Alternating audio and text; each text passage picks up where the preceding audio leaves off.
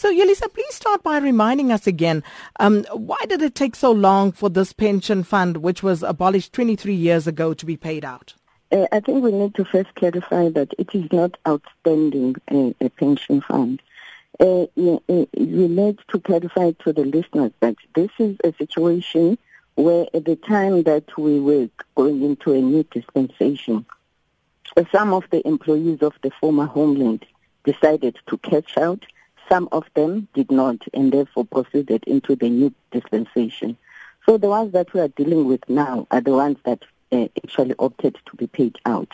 Now, what is uh, transpiring is that they now feel that they were not well informed when they took the decision and therefore feel disadvantaged.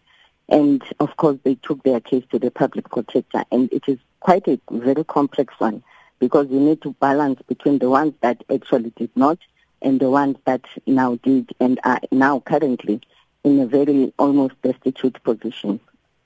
So uh, the public protector actually gave you until the 27th of January uh, to respond, and then there was a request for an extension until today.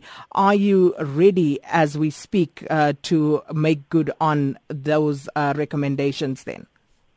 Yes, the team is uh, actually finalizing the proposal, and we are well in uh, surely in a, in a, would be in a position to be able to meet the, the deadline, which we actually had to ask for an extension because of also the other commitments with the budget.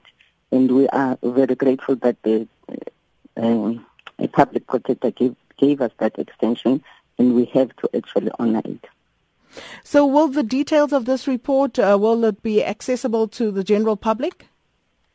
Of course, the report is to the public protector. It will be up to the public protector to make them public. And as for the beneficiaries, um, you know, uh, uh, when can they expect to hear anything or see any movement uh, with regard to these payouts? They will. The, the, the, proposal will be the guideline on as to the process, uh, because remember, it was about to say what is practical and what will be the timelines of the practicality. And I guess uh, uh, the details will have. I mean, the actual plan and the proposal will have that.